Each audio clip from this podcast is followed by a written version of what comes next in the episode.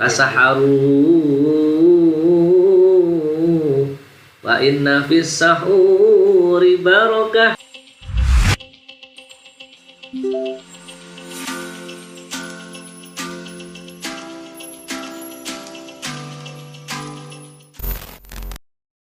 Assalamualaikum warahmatullahi wabarakatuh. Waalaikumsalam warahmatullahi wabarakatuh.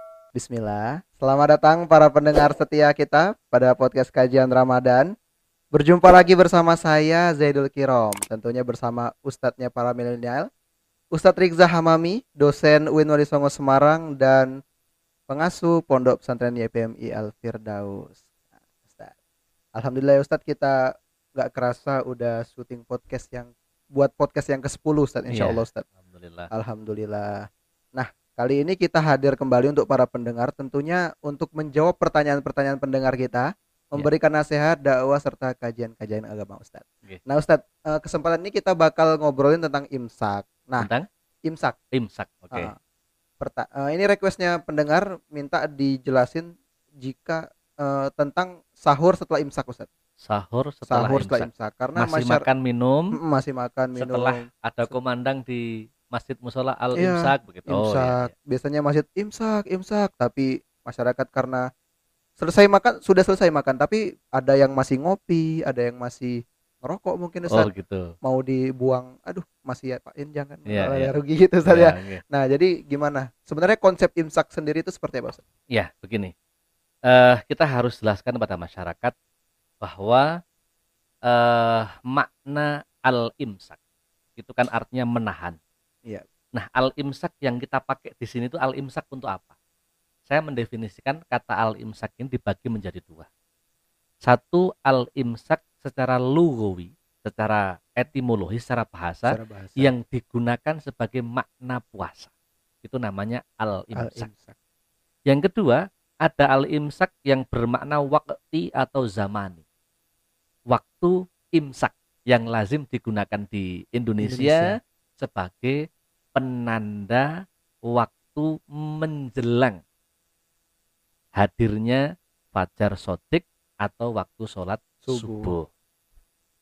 Paham ya? Iya, Ada al-imsak iya. lugawi, al-imsak waktu, wakti, atau zamani zamani yang dibahas sekarang pertanyaan tadi kira-kira kan al imsak zamani zamani Ya. ya. waktu. al imsak zamani coba kita lihat di dalam kitab al iqna fi fiqhi al imam asy-syafi'i. Karya Syekh Abdul Hasan Ali bin Muhammad bin eh, Habib al Mawardi beliau menjelaskan bahwa wa zamanus siyami min tulu'il fajris sani ila ghurubis syamsi.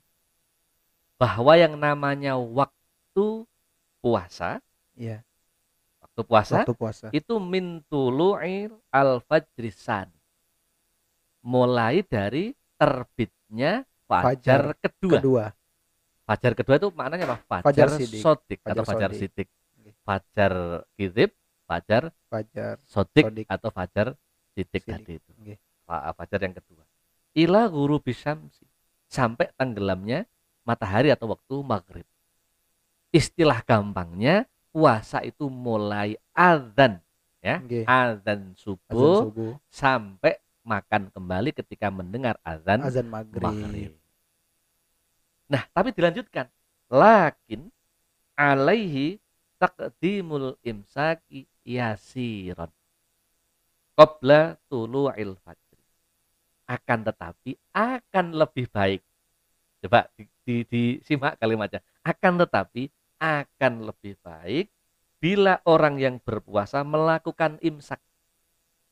Artinya menghentikan makan dan minum sedikit lebih awal sebelum terbitnya Fajar. Jadi imsak zamani itu apa? Lil ihtiyati untuk lebih berhati-hati membersihkan mulut kita dari makanan dan minuman termasuk rokok tadi Iya. sebelum titnya masuk Masuk waktu tulu'il Fajrisan. Sehingga apa? Ini kalau ibarat traffic light. Iya. Ya, lampu bangjo itu namanya imsak itu adalah lampu kuning. lampu betul. kuning sebelum lampu merah itu tiba-tiba datang. Nah, makna lil ihtiyat atau lebih berhati-hati ini ya kisaran 5 sampai 10 menit biar orang itu ti- tidak apa langsung berhenti adzan. Nah, itu tidak. Lebih untuk berhati Berhati-hati. hati itu makna imsak zamani, makna imsak waktu. Sehingga kalau pertanyaannya masih boleh makan atau minum, masih boleh, nggak ada masalah. Wong memang waktu puasa itu mulai dari apa tadi? Tulu'il fajr. Nah, yang menjadi salah kaprah dan salah paham itu adalah memaknai imsak sebagai penanda akhir orang tidak boleh makan dan minum karena imsak di situ dimaknai secara lugawi tadi. Jadi memaknakan zamani tapi dengan prosedur lugawi. Ini yang nggak ketemu akhirnya. Maka jangan sampai salah kaprah, jangan sampai salah paham menggunakan definisi imsak sebagai waktu zamani dengan makna imsak yang luwi etimologis tadi yang di depan. Kira-kira itu yang harus kita jelaskan kepada masyarakat biar semakin paham. Kalimatnya sama tapi maknanya berbeda.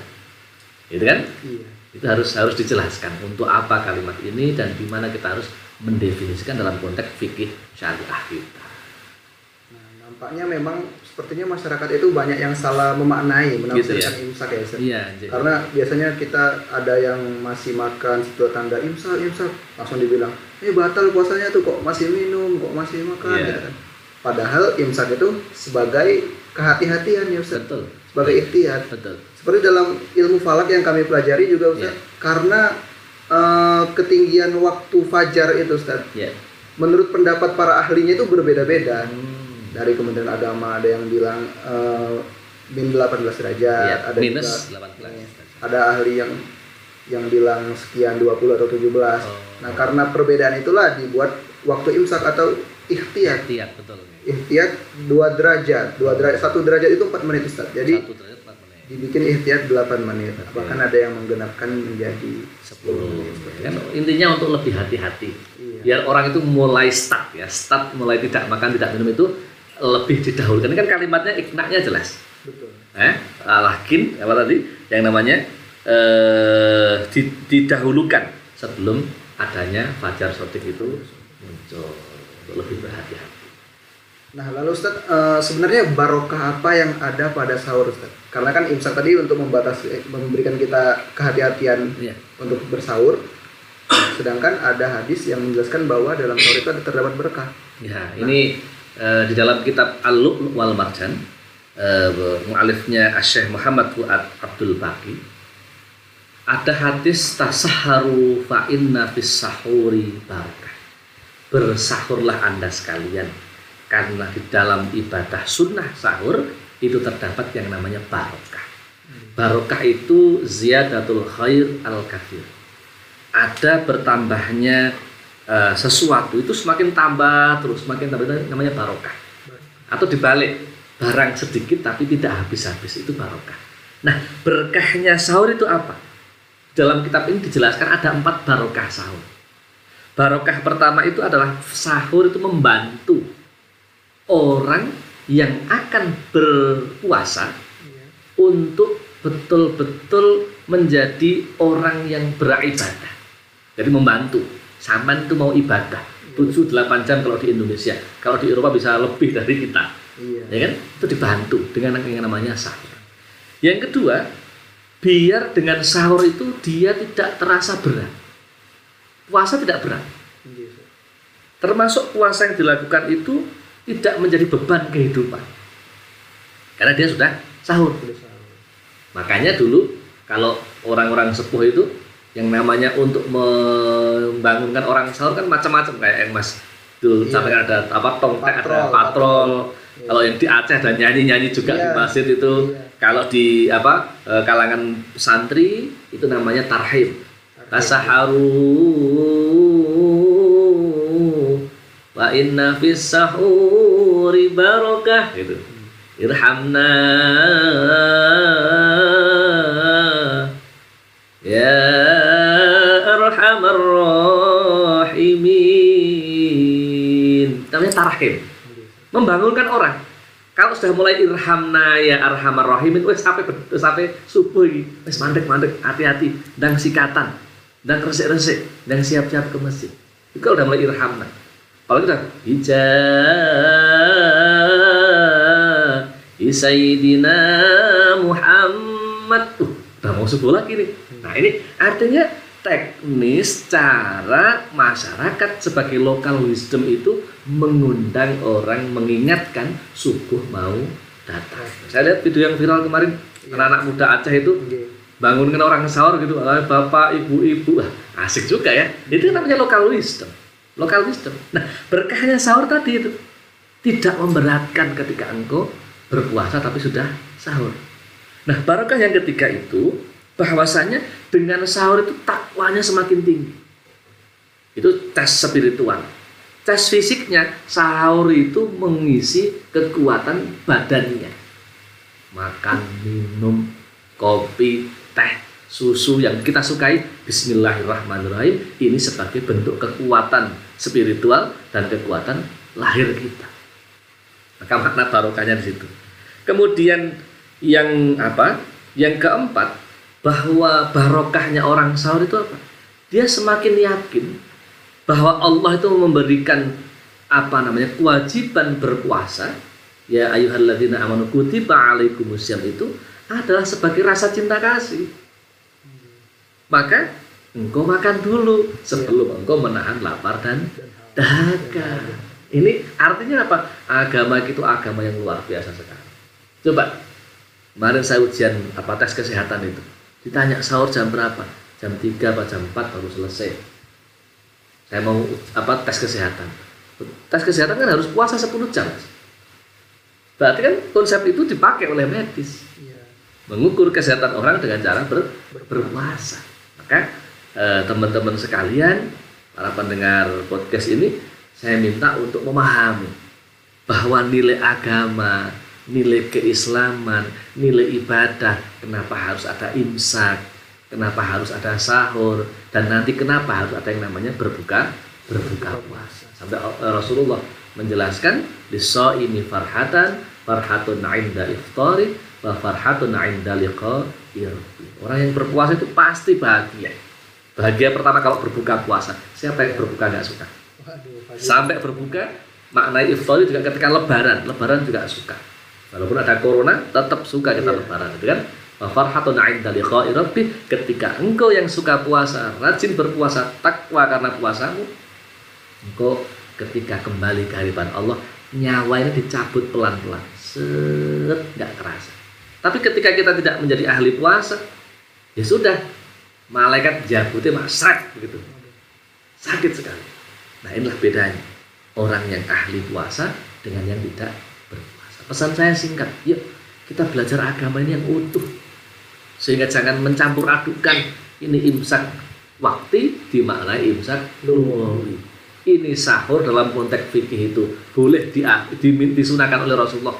Akhirkanlah apa namanya sahurmu kemudian percepatlah bukamu tapi ketika ada yang mengakhiri malah disalah-salahkan apalagi dikatakan puasamu nggak sah lu asomuli wa ana ajzibih kata Allah puasa itu yang tahu saya hanya Allah wa ana ajzibi dan saya Allah Subhanahu wa taala dalam hadis qudsi jelaskan yang akan memberikan pahala jadi dengan puasa atau tidak hanya posting status belum tentu orang apa namanya yakin tapi yang mensahkan dan tidak Allah Subhanahu wa taala. Kalau yang ahli puasa nggak perlu upload status, Mas. Tapi kalau yang nggak ahli puasa, ya kan? Mau makan siang itu azan dulu, ada di video itu. Allahu Akbar, Allahu Akbar, sahur, buka, buka, buka. Itu kan namanya mempermainkan agama. Jadi saya kira inilah cara kita dididik oleh agama kita menjadi orang yang mukminin dan muttaqin dengan apa? Ibadah sir atau ibadah yang sangat rahasia. Berarti kita sebagai umat Islam jangan sampai salah memaknai imsak. Uh, sebenarnya kalau udah imsak itu ya tetap boleh kita minum atau apa, tapi tetap harus hati-hati, jangan harus sampai hati. kalau udah azan ya udah azan masih mau ah itu baru nggak boleh Ustaz Nah, sengaja apalagi sengaja ya. Sengaja ah, kata Kalau dia niat gitu. berpuasa ya sudah nggak sah. Iya. Ya, kecuali kalau memang niat tidak berpuasa atau yang putri-putri sedang dalam kondisi uzur lain itu. Ustadz terima kasih penjelasan Ustadz eh, pada podcast kali ini. Eh, semoga bermanfaat Amin. untuk saya dan para pendengar. Mungkin ada pesan-pesan lagi yang ingin disampaikan para pendengar Ustadz? Para pendengar, pendengar podcast yang saya hormati bahwa imsak adalah penanda lampu kuning sebelum kita mulai melaksanakan ibadah puasa. Artinya bagi teman-teman yang belum selesai bersahur tetap lanjutkan makan dan minum sambil berhati-hati termasuk memperhatikan waktu yang sudah ditentukan oleh lembaga-lembaga yang munafik dalam menentukan waktu tulu il fajri shadiq. sehingga puasa kita lebih sempurna puasa kita bisa sesuai dengan standar dalam agama Islam kita termasuk sahurlah dengan yang manis-manis sehingga puasa kita akan menjadi puasa yang sangat manis sekali Insya Allah, amin, amin ya Allah. Nah, selain itu sahur juga menjadi ajang untuk mengingatkan kita apa kita belum sempat niat puasa karena niat puasa kan harus ya Ustadz. betul, Kalau nggak niat, aduh, mana, mana puasa nggak niat ya saya. Iya. Nah, alhamdulillah sekian podcast kita pada kesempatan ini. Bagi para pendengar yang belum subscribe, bisa support channel ini dengan cara subscribe. Eh, dan tinggalkan pertanyaan seputar Ramadan dan keislaman bisa di kolom komentar YouTube channel Suara Dakwah Net atau bisa juga di akun dakwah Instagram official di @ustadzrizzahamami. Nah, semoga penjelasan Ustadz Rizza pada podcast kali ini memberikan manfaat ya bagi kita semua. Kita akan bertemu pada podcast selanjutnya. Jangan berhenti berbuat baik. Wassalamualaikum warahmatullahi wabarakatuh. Waalaikumsalam warahmatullahi